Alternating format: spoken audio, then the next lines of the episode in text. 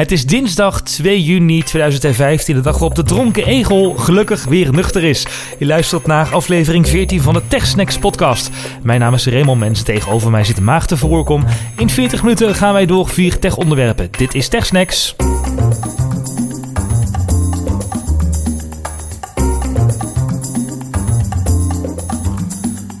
Nou, we beginnen met het verhaal van de dronken egel uit Arnhem. Hij is gelukkig weer nuchter. We kunnen met een gerust hart slapen. Ja, Arnhem, hè? Dan, dan Ja, wat, krijg je nou, dat. wat, ja, wat, wat was nou het geval? Eh, een egeltje uit Arnhem was op een eh, grote hoeveelheid advocaat gestuurd die op straat lag. Oh, ja. En eh, die had het opgegeten. En toen was hij voor openbare dronkenschap aangehouden, hè? Zoals dat hoort. Ja, toen was hij heel dronken en toen heeft de dierenambulance maar meegenomen, want het beestje ging niet lekker. Heeft zijn roes bij de dierenambulance uit kunnen slapen. Ze hebben nog even een paar dagen vastgehouden, maar toen was het allemaal weer goed met de egel uit Arnhem. Laten wij dan maar geen advocaat gaan snacken, maar tech gaan snacken. Zeker, daar worden we niet dronken van. Worden we niet dronken van, eh, maar we hebben wat om op terug te komen van eh, vorige uitzendingen. Ehm, laten we beginnen met de Killer App. Zoals we hem toen eh, subtiel genoemd hebben. Ehm, dat was die SOS Alarm App. Ja, die 112-app ook wel genoemd. Die 112 app. Nou, volgende dag hadden wij een gesprek met Antoine Jansen. Ehm naar aanleiding van een artikel wat op One More Thing verschenen was, eh, waar wij aan hebben gewerkt. En ehm, die kwam uitleggen dat de app eh, dus eigenlijk wel werkte. Nou, lang gesprek gehad.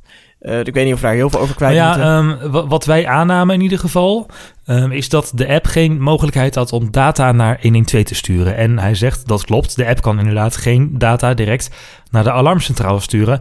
Maar we kunnen wel data to, nee, we kunnen wel data to voice eh, gebruiken. Dus wat er eigenlijk gebeurt, is als jij via die app 112 belt, dan krijg je de keuze om als je naar Driebergen belt, en als je dit niet helemaal volgt, moet je even de vorige uitzending terugluisteren, want daar leggen we dit uit. Als jij naar Driebergen belt vanaf je mobiele telefoon, ehm, dan krijg jij de keuze of jij eerst naar een ja, proxy-server wil bellen van SOS Alarm Nederland. Die proxy-server die gaat jouw locatie op basis van GPS gaat die verzamelen. En ehm, die zet dat om in spraak, die locatie. En vervolgens word je direct doorverbonden met Driebergen, dus daar is niet heel veel vertraging tussen. En dan kan je door op 9 te drukken, wordt in Driebergen wordt dan jouw locatie uitgesproken door de computer. Dat is het idee van de koppeling die er zou zijn met de meldkamer. Nou, het is dus niet helemaal echt een, echt een koppeling. Het is dus meer een soort van injectie in een telefoongesprek. En om die injectie te doen, gaan zij tussen jou, tussen jou en de verbinding van 112 zitten. Ehm, we hebben natuurlijk gevraagd van, ja, wat adviseer je dan? Eh, want jouw app, je hebt natuurlijk ook dat burgerinitiatief, hè, dat, dat mooie, eh, die burgerhulpverlening, dat je dan eh, als, als hulpverlener eh, in de omgeving wordt gewaarschuwd omdat er iets aan de hand is. Nou, hebben we de vorige uitzending ook vraagtekens bijgezet. Die vraagtekens blijven, die heb ik ook aan hem voorgelegd. Ehm, wat hij adviseert zelf is, nou, ehm, bel, laat één iemand 112 bellen via de reguliere lijn en één iemand via de SOS Alarm. Dan heb je altijd alles gedekt. Dat is tot nog toe het advies van Antoine Jansen bij de, eh, van de SOS Alarm Nederland. Ja, ehm, voor die, hè, waarom wij in eerste instantie aannamen dat eh, er geen enkele koppeling was, dus ook niet met dat data to voice, is omdat de app eh, terugvalt op 112 bellen als die proxy niet kan bereiken. En er bleek een klein foutje in de app te zitten, waarbij de proxy-server niet altijd bereikt kon worden. Maar dat foutje is nu hersteld en nu kan die proxy-server die die data to voice doet, dus wel bereikt worden. Mijn mening, puur technisch gezien, is je moet dus het Niet. gesprek met de burger en de 112-centrale inzitten met iets wat nog eh, via, een, eh, via een andere telefoonserver dingen injecteert. Die verbinding moet gewoon één op één zijn. En eh, mijn mening is dat dat een, ja, een, een beetje een overbodig, overbodig ding is. En ook qua betrouwbaarheid kan ik me indenken dat als er nog een extra schakel tussen zit, dat niet altijd goed gaat. Ehm, dan gaan we snel door van de Killer app naar ehm TuneIn. Ja, we zijn met TechSnacks eh, nu ook via de TuneIn-app te horen. Eh, dus mocht je geen Soundcloud of geen podcast-app hebben, maar wel op je mobiel willen luisteren, je hebt wel de TuneIn-app, kun je ons daar ook gewoon in vinden. TuneIn is een dienst die eigenlijk begonnen is met radiozenders verzamelen. En eh, nu aan het uitbreiden is ook met live verslagen van sportwedstrijden. Maar ook in podcasts. En wij zijn een van de eerste Nederlandse podcasts die in de TuneIn-app te vinden is. Is beschikbaar voor iOS, Android en ook op internet. TuneIn.com. Tip daar TechSnacks in en je komt bij ons, al onze afleveringen terecht. Yeah. Hey, en TuneIn kun je beluisteren via 4G. En had jij op Ameland 4G? Want jij was dit weekend op Ameland. Ik had eh, tot mijn grote verbazing echt met KPN, ik wil KPN bij deze een hele dikke veer in de reet steken, perfect 4G op het hele eiland, waar we ook waren. Van de kleinste uithoekjes mooi. tot, eh, tot de binnenstad was alles met KPN perfect geregeld. En T-Mobile daarentegen, een paar vrienden waren mee eh, op vakantie naar Ameland dit weekend. En die hadden T-Mobile en die hadden amper bereik. Ah, ja, ja. Nou, KPN, eh super goed gedaan. KPN was zelfs zo goed dat ik nog een live Periscope-sessie heb kunnen houden zonder buffers of wat dan ook. Dus dat was, was wel prima. Nou, laten we snel beginnen met de eerste tech-snack van vanavond. En ehm, waar SOS Alarm een eh, burgerinitiatief is, dus niet van de overheid, is NL Alert dat wel. En afgelopen maandag was er weer een testsessie van NL Alert. En daar gaan we het even over hebben, over die techniek. Want dat ging nu voor de derde keer is het getest volgens mij. En het ging weer niet vlekkeloos. Terwijl in 2018 moet het luchtalarm van Nederland eh, vervangen worden. En heeft de overheid bedacht van, ja, het is wel heel duur en ook misschien niet meer anno 2015, om dan weer allemaal van die torens met van die sirenes neer te gaan zetten. Want er staan meer dan 4700 van die torens door heel, heel Nederland. Ja, dat moet je overal kunnen horen natuurlijk. Je moet het overal kunnen horen. Maar goed, komen we later op terug of dat echt vervangbare is. En of NL Alert er nou de goede vervanging voor is. Dat is wel het idee. Ehm, maar goed, dus hè, die alarm moeten vervangen worden. We dachten toen bij de overheid, oh, een ICT-project. Om heel eerlijk te zijn, heb ik zelfs even moeten googlen waar dat ICT nu eigenlijk voor staat. Ja, daar gaan ze weer. En eh, nou goed, een ICT-project, NL Alert. En eh, nou goed, om daar even een beeld van te krijgen, ehm, hebben we het promo-spotje van eh, NL Alert. En daar laten we jullie even een stukje van horen. Stel, er dreigt een overstroming. Om iedereen in de omgeving te informeren is er NL Alert, het alarmmiddel van de overheid. Bevind jij je in het rampgebied en is je mobiel ingesteld voor NL Alert, dan ontvang je een tekstbericht. Hierin staat wat er aan de hand is en wat je op dat moment het beste kunt doen. Ga nu naar nlalert.nl en stel je mobiel in. NL Alert, direct informatie bij een noodsituatie. Direct informatie bij een noodsituatie via je mobiele telefoon. Ik vind het een heel vet idee. Maar werkt het ook? Want afgelopen maandag was dus een NL Alert test. Maar eh, ik heb niks gehad. Eh, hoe werkt dat precies dan? Nee, helaas. Het, het, het, je komt inderdaad nog niet, komt niet bij iedereen aan. NL Alert gaat via Cell Broadcast. En dat is onderdeel van de GSM-standaard in Nederland. Hè? Dus eh, de, waar je ook over belt. Ehm, het is eigenlijk een soort sms. Maar een sms is van eh, eh, nou ja, telefoon naar telefoon. Dus van poppetje naar poppetje. En ehm, eh, broadcast is naar iedereen. Dus jij bent in de buurt van zo'n GSM-mast. Ehm, dan krijg, krijg jij dus, eh, en bij die, sem- bij die GSM-mast daar is een eh, enorme eh, giftrein ontspoord. Dus de enorme gifwolken en al ellende. Dus dan krijg je zo'n berichtje van NL Alert, omdat jij bij die mast in de buurt bent. Ehm, dat heet, de technische naam daarvoor is SMSCB. Dus dat zal voor Cell Broadcast staan. En ehm, het, de toegevoegde waarde dat dat via die Cell Broadcast gaat, dus dat bij iedereen op de telefoon binnenkomt, mits deze goed is ingesteld. Ehm, en dat het een eigen logisch kanaal heeft. Dus het kan niet interfereren met eh, als bijvoorbeeld het mobiele netwerk heel erg overbelast is, eh, dan kun je het alsnog ontvangen. Ehm, het staat er dan weer niet helemaal los van, want eh, je moet wel een 2G of 3G verbinding hebben. En eigenlijk ook 4G. Dat wil zeggen, vanaf 1 december 2015 moeten alle providers in Nederland ehm, hun netwerk geschikt hebben gemaakt voor NL Alert. Want op dit moment is het nog zo dat als jij 4G hebt, je geen NL Alert ontvangt. Dus daarom heb ik hem niet gehad. Dat verklaart het meteen. Ja, precies. Als je telefoon, met, ook, al, ook al is je telefoon eh, goed ingesteld, als je 4G-verbinding hebt, dan krijg je het niet. Tenzij je klant bent bij KPN, dan kon je hem afgelopen maandag voor het eerst krijgen. Want die hebben een test gedaan, volgens mij in de Randstad, eh, met een aantal klanten die via 4G dan zo'n eh, NL-alert kregen. Nou, je telefoon gaat enorm loeien.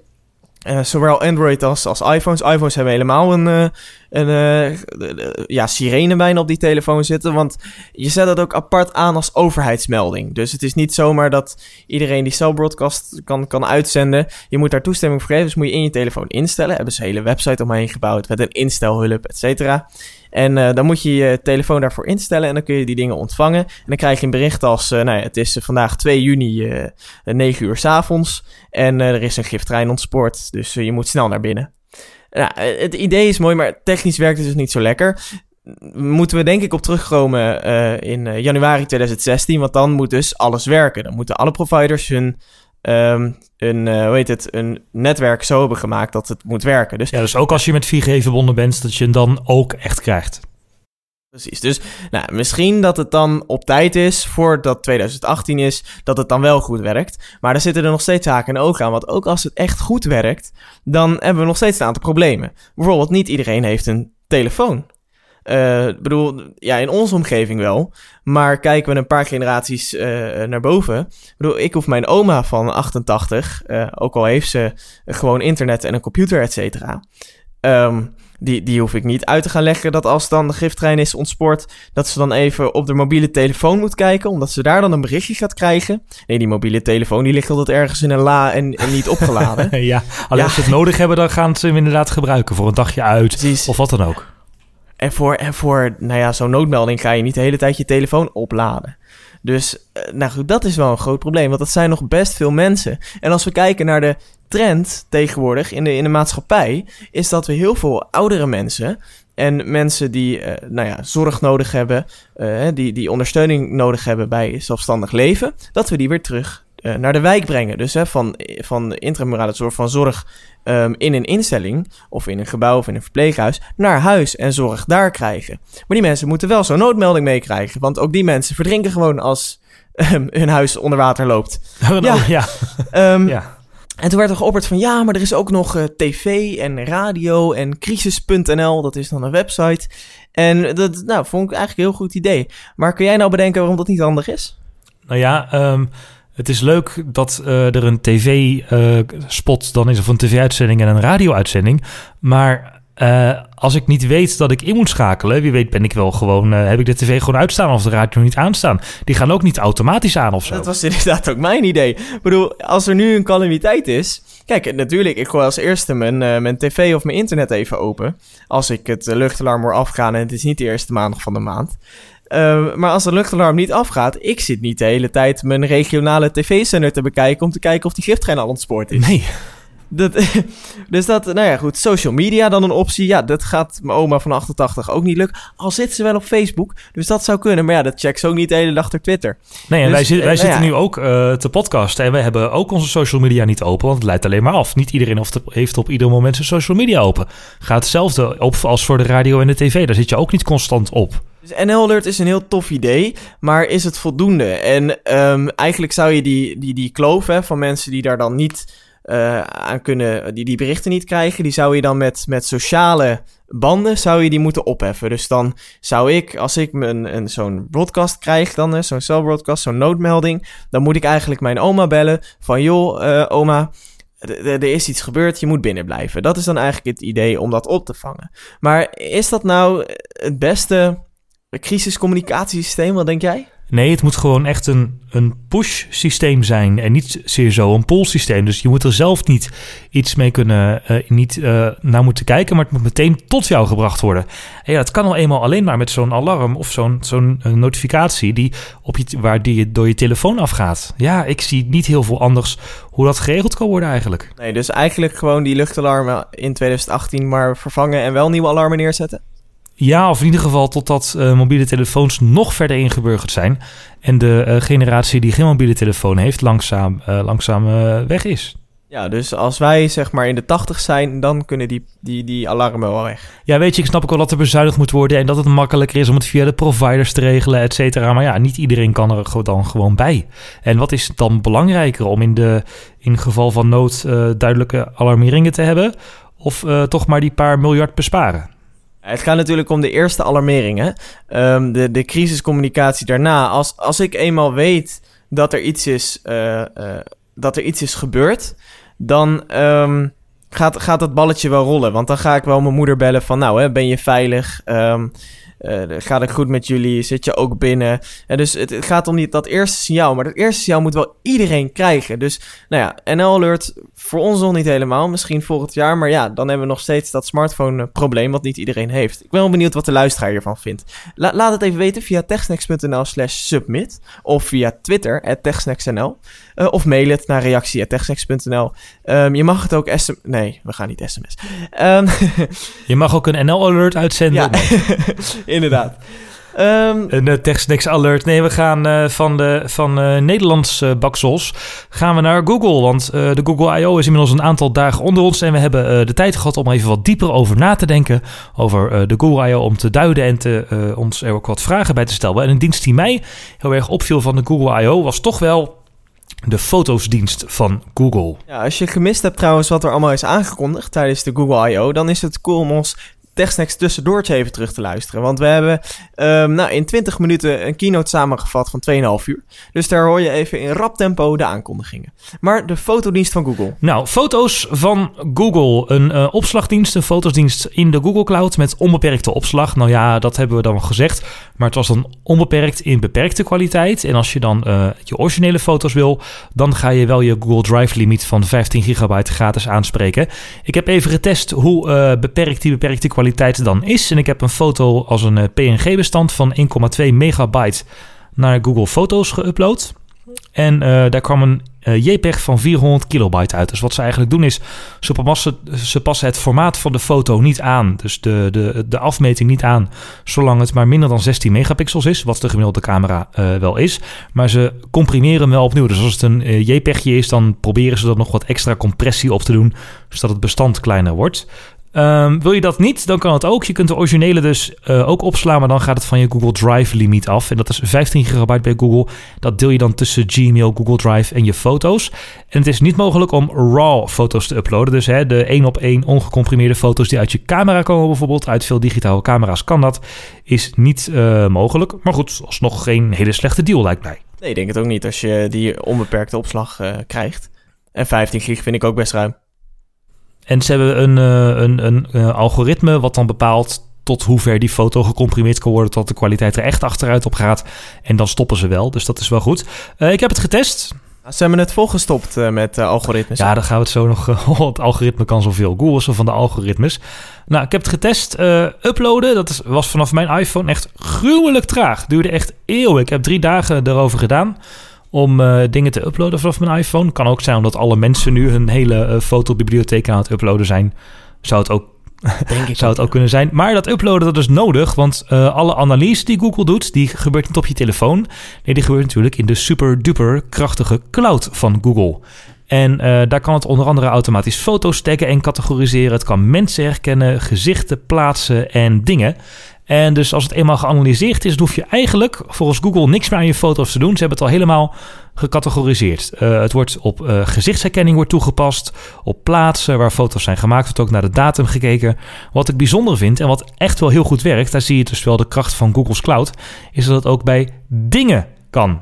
Dus bij bloemen en bij auto's okay. en bij weersomstandigheden. Het ziet ook uh, elementen op foto's als computers en auto's en katten. Lijkt het een beetje op, uh, op het zoeken van um, als je op Google naar afbeeldingen zoekt. Um, dat je dan een afbeelding daar in de zoekbalk sleept en dan krijg je gelijk, uh, gelijke afbeeldingen, zeg maar.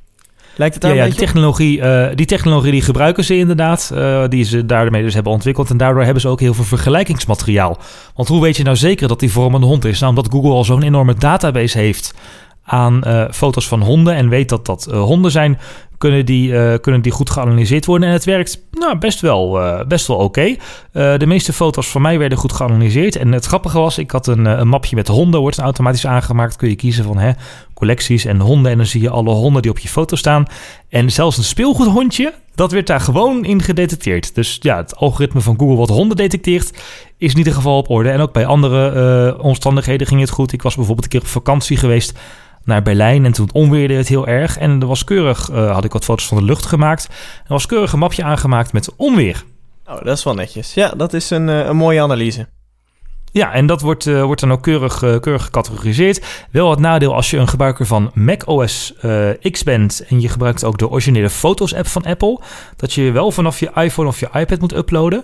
Want Google Foto's is niet compatible met de Foto's-app van OS X. Het kan de bestanden dan gewoon niet vinden, omdat die in een soort van aparte collectie zitten. Wel logisch. Dus dat is wel een nadeel, maar uh, uploaden vanaf je iPhone gaat, ja, gaat goed.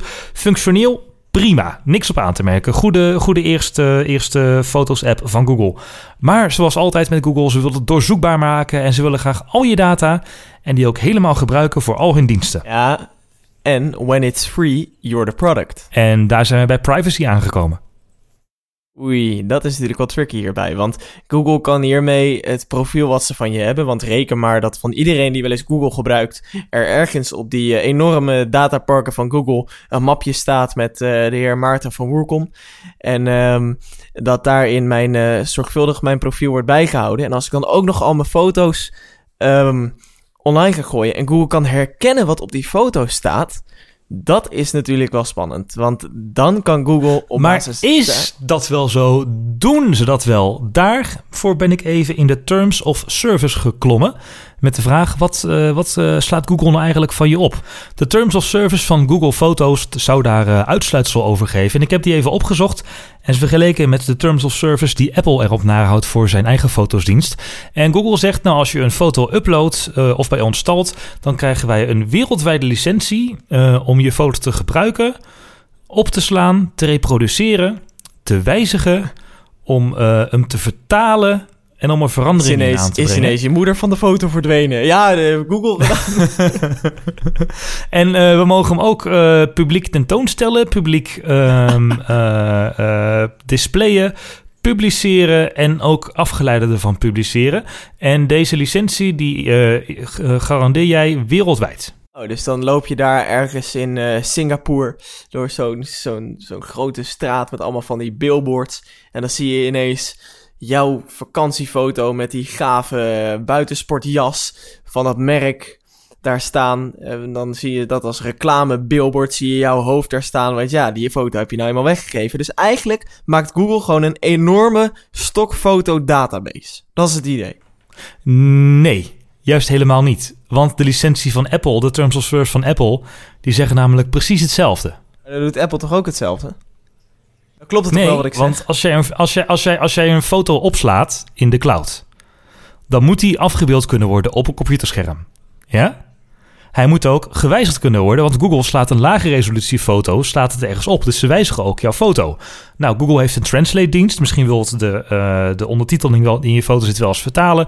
Dus ze moeten het ook kunnen bewerken, want ze moeten het kunnen vertalen. Ze moeten effecten kunnen toepassen en auto kunnen enhancen. Ah, dat is natuurlijk allemaal oh, super lief van Google. Maar dat is natuurlijk niet waar, waarvoor ze het doen. Nou ja, kijk, om een cloud fotoservice te runnen moet je gewoon al die dingen kunnen. En moet je van de gebruikers daar toestemming voor kunnen geven.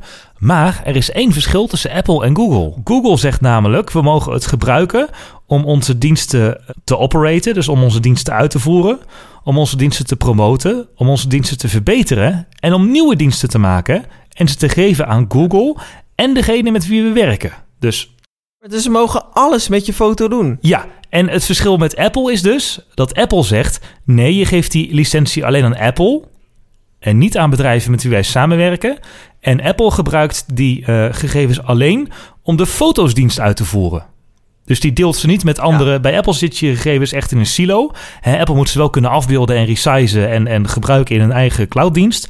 Maar het wordt alleen gebruikt voor die fotosdienst van Apple zelf. Terwijl Google zegt: nee, we mogen hem gebruiken door Google en onze partners. En hem ook nog voor andere diensten. Klopt het toch dat Google, dat Google zometeen een enorme database aan foto's heeft? En dat als, als um, moet ik even een merk bedenken hoor. Uh, uh, als Human Nature van de ANWB, een buitensportjackies, blijven we daar even bij. Als die een onderzoek wil doen naar hoeveel buitensportjackies nou door mensen gedragen worden, door Nederlanders gedragen worden in de Himalaya dan kan Google dat precies analyseren uit de vakantiefoto's van al die mensen die dat. Het is misschien wat ver gezocht, maar dat kan dus wel, want die database die is er. En als dit zo wijd verspreid is als dat mensen Android gaan gebruiken en het wordt zo laagdrempelig dat dit gesynchroniseerd kan worden en geanalyseerd, dan kan, kan de AWB Human Nature kan op, op Google gaan afstappen en die zeggen van, yo, uh, als een soort van Google Analytics, van uh, nou laat mij eens zien hoeveel mensen in die Himalaya een foto hebben gemaakt met onze Jackie met deze en deze kleur en dit en dit logootje erop. En bam. Ja, nou ja, Google geeft dit zelf min of meer ook wel toe. De, op Medium stond een interview met Bradley Holrich. Die is de productmanager van uh, Google Foto's. En die zegt, ja, nee, Google Foto's is eigenlijk een soort van de Gmail voor foto's. Hè, met je e-mail vertrouw je ons ook. Dus met je foto's kun je ons ook vertrouwen. En de data wordt momenteel nog niet gebruikt. Maar in de toekomst kunnen we dat wel doen. Bijvoorbeeld als we weten aan de hand van je foto's dat jij vaak bij een Tesla staat. Dan weten we dat jij een Tesla hebt. En als er een terugroepactie is, dan kan Google nou zeggen van... hey, je hebt een Tesla. En er is een terugroepactie. Zou je niet even bij Tesla informeren? Ja, dat vind ik, oh, dat vind ik, ook, weer, vind ik ook weer zo super, super lief van, van Google. Ze zijn zo eh, wereldverbeteraars, zijn Super lief. Want ja, dus ze kunnen natuurlijk ook zeggen, je staat de hele tijd bij Tesla's.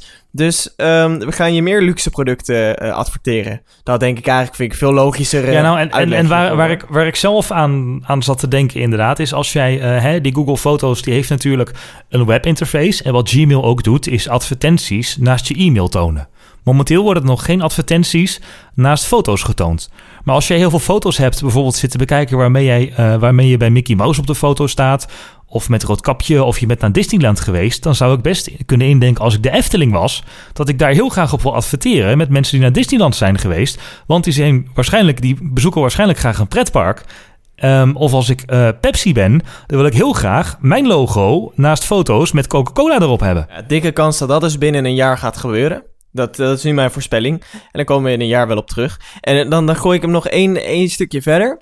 Wat ook nog zou kunnen, en eh, dat, dat zal nu niet gebeuren zo snel, maar ik kan me dat zo voorstellen. Je weet dat als je op een Mac naar vliegtickets zoekt, dat je beduidend duurder uit bent voor je vliegtickets dan dat je op een eh, hele goedkope instap Windows PC dat doet, hè?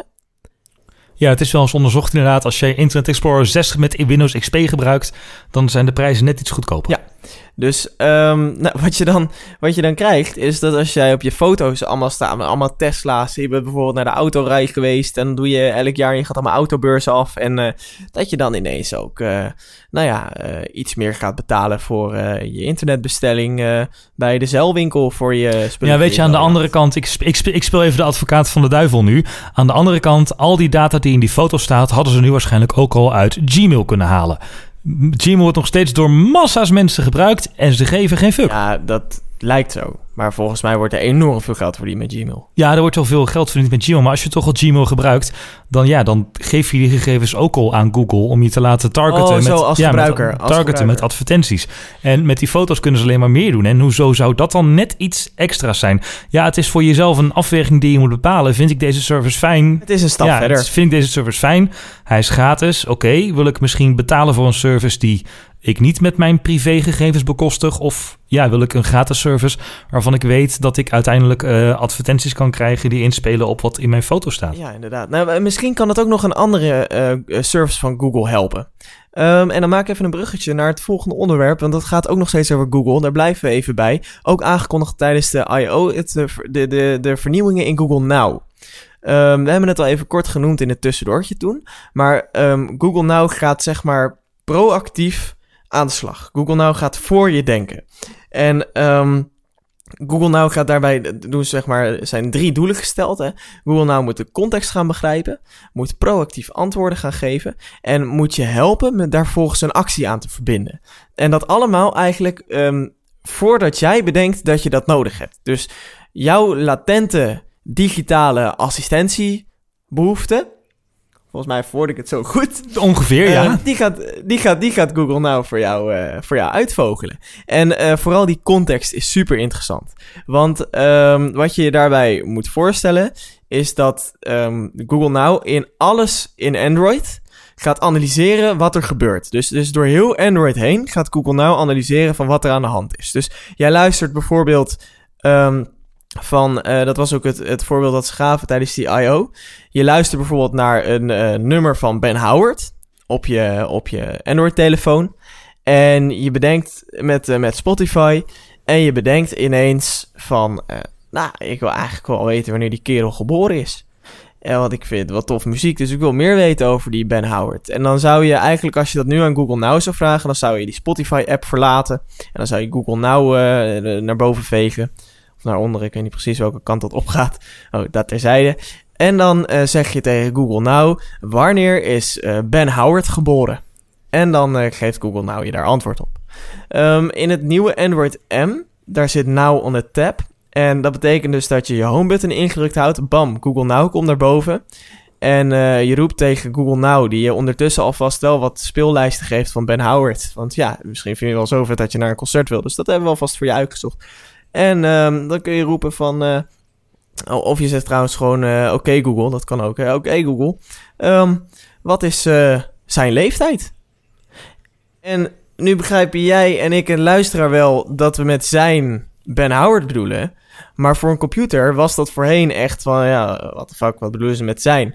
Maar omdat Google Now heeft gekeken in die Spotify van waar luistert hij naar? Oké, Ben Howard. Nou, hij refereert aan een mannelijke persoonsvorm, dus zijn. Nou, dan zal dat wel Ben Howard zijn. En dan krijg je dus het antwoord van, uh, nou ja, Ben Howard is, is zo en zo oud. En uh, wil je misschien ook uh, naar zijn concert, want hij speelt dan en dan.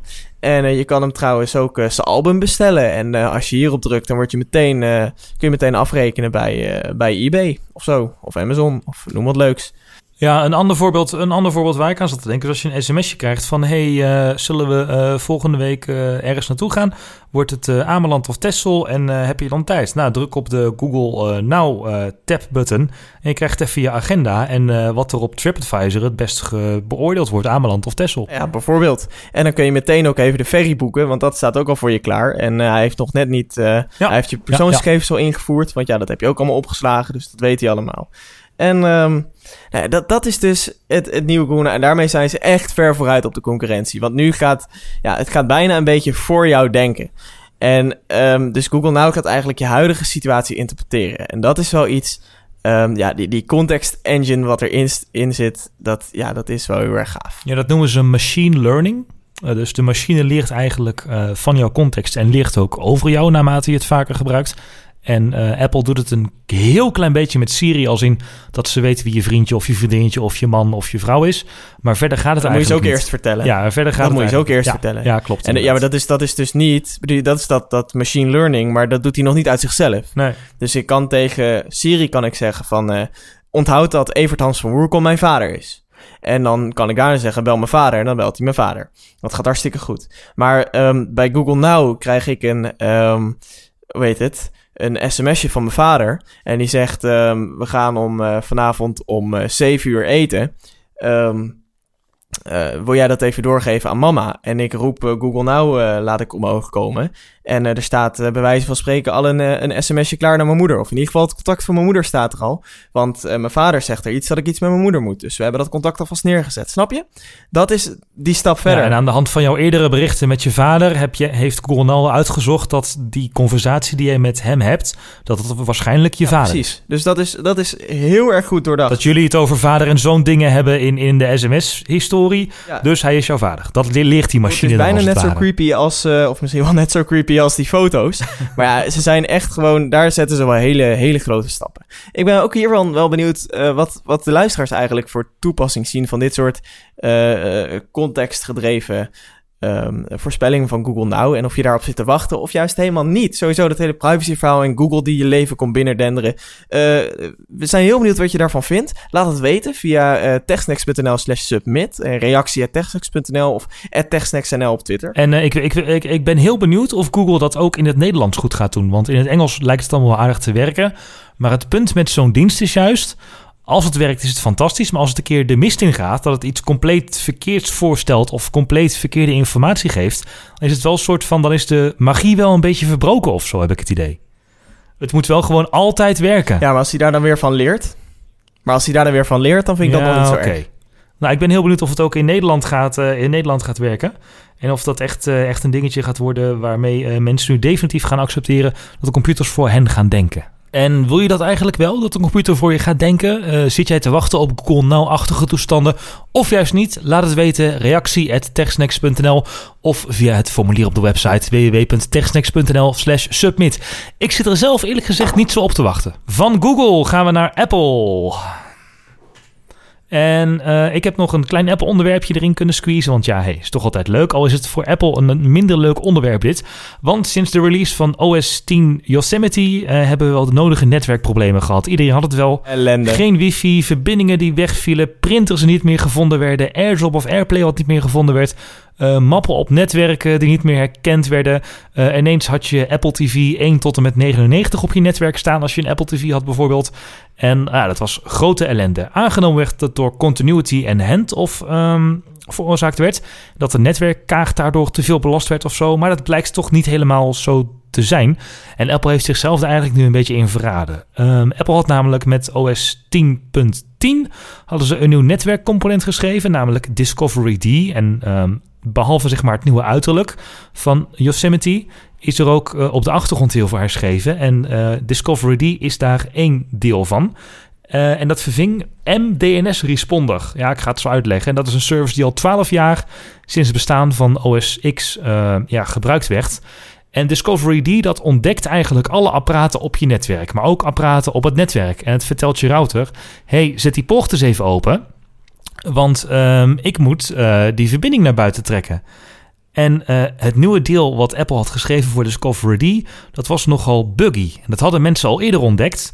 Eh, er waren namelijk een aantal hobbyisten op internet geweest en die hadden gezegd van nou, volgens mij gaan die, gaan die netwerkdingen op OS 10 fout, doordat Discovery D niet goed gaat. En wat hadden die mensen gedaan? Die hadden een soort van script gemaakt, wat alles van Discovery D verving door het oude component, namelijk MDNS responder. Dus die haalde als het ware een stukje uit OS X 10.10 en verving het weer door het component wat in OS X 10.9 zat. En heel opmerkelijk was dat dan alle nieuwe diensten als eh, handoff en continuity bleven werken, maar dat de verbinding ineens weer heel veel stabieler was. Oké. Ehm, en nu heeft Apple, is Apple tot diezelfde conclusie gekomen van... oké jongens, eh, we hebben genoeg van die problemen en het werkt niet. Dus we gaan Discovery D eruit slopen. Hey, verbetering. en het is gebeurd in de laatste beta van OS X 10.10.4. Heeft Apple heel sneaky, heel eh, eh, eh, stiekem Discovery D eruit gesloopt... en het oude MDNS responder component uit 10.9 teruggezet. En dat hebben ze niet in de release notes vermeld. Want ik kijk in nieuwe beta's altijd voor een artikel op One More Thing of ik erover moet schrijven of er iets heel boeiends in zit. Hadden ze niet in de release notes vermeld. En eh, gewoon sneaky en stiekem gewoon even gezegd van... Nou, we doen het oude toch maar terug. Want dit eh, blijft maar niet werken. Maar what the fuck? Dit is... Dit is echt niet zomaar iets wat Apple normaal doet. Meestal zeggen ze van nee, we pushen nog een update en nog een update en nog een update.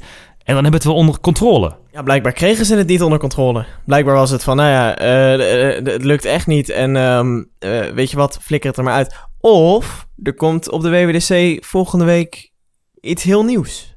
En dit is een tussenoplossing. Dat kan natuurlijk ook. Ja, maar zou, ze hebben het natuurlijk alleen al in de beta gestopt van 10.10.4. Dus ze zijn nu waarschijnlijk aan het testen of het eh, de problemen oplost. Ja, ja, ja. ja. En ik moet zeggen, sinds ik die beta draai, het is de publieke beta van OS 10, heb ik eigenlijk nergens weer last van. Nou ja, wie weet houden ze dit er dan gewoon in. En eh, is dit een... eh, ja, ze zullen het niet voor niets niet in de, in de release notes hebben gezet natuurlijk. Nee, ze wil, ze wil eigenlijk niet. Maar mijn advies is dus, als je eh, problemen met, met je netwerk en je, je draait eh, Yosemite, eh, installeer even via Apple Seed het beta-programma. Iedereen kan zich daarvoor aanmelden. Dan krijg je de nieuwe beta van 10.10.4 binnen. En wordt je Discovery D, dus dat nieuwe brakke netwerkcomponent, door Apple weer vervangen door het oude stabiele netwerkcomponent. En ik denk dat er iemand in Cupertino nu al eh, een week lang slapeloze nachten heeft over Discovery D. Nou, mooi om eh, ook even naar die WWDC te gaan kijken. Maar dat gaan we vrijdag doen. Want vrijdag is er alweer een aflevering van TechSnacks. En een hele speciale. We doen het meerdere keren per week, maar dat doen we maar eenmalig, want we hebben een hele grote aankondiging. En dat brengt ons aan het einde van aflevering 14 van, eh, van de TechSnacks podcast. En ehm, nou goed, dan willen we graag bedanken Ben Sound voor de intro en de outro muziek. Zijn een paar weken vergeten, dus we bij deze extra bedankt. Yay, thanks Ben. Je kan ons volgen op Twitter, @techsnacksnl. Alle reacties, we zijn er echt heel erg benieuwd naar. Ehm, die kun je mailen naar reactie.techsnacks.nl of via de website insturen, techsnacks.nl slash submit. Daar kun je ze kwijt. Ehm, we zijn eh, te volgen en te- je kunt je abonneren. eh, dus te volgen op TuneIn vanaf nu. En abonneren in iTunes. En daar kun je een recensie achterlaten. Ook super chill. Vinden we heel cool als je het doet. We heel graag wat je van TechSnacks vindt. Dan heb ik volgens mij alles rest. Oh ja, je kan ons ook nog liken. Super tof, moet je ook doen. Oh, je kan zoveel. Like ons op Facebook. eh, Facebook.com slash TechSnacks. Super makkelijk. Ik, dan moet je even niet naar de, naar, de, naar, de, naar de content van de Facebookpagina kijken, want die ben ik al drie weken vergeten. Maar daar ga ik na deze uitzending echt wat aan doen. Ja, en er komen er allemaal leuke dingen op Facebook. Echt, Raymonds nieuw project. Zoveel op Facebook. Kattenplaatjes. Echt de moeite waard om te liken. Door Google, door Google bij elkaar gezocht. Ja, Ja, precies. En doe ook vooral op Twitter volgen, want dat is het meest actief, want dat hou ik bij. ja, ja jij wel, ik weet het. Oké, tot volgende week. Aflevering 14 was dit. En eh, nee, niet tot volgende week. Tot vrijdag. Ja, tot vrijdag. En wij gaan nog even verder bitchen wie nu de Facebook bij gaat houden en wie nu de afkondiging gaat doen, want dat kan ik toch echt beter. Anyway, tot vrijdag.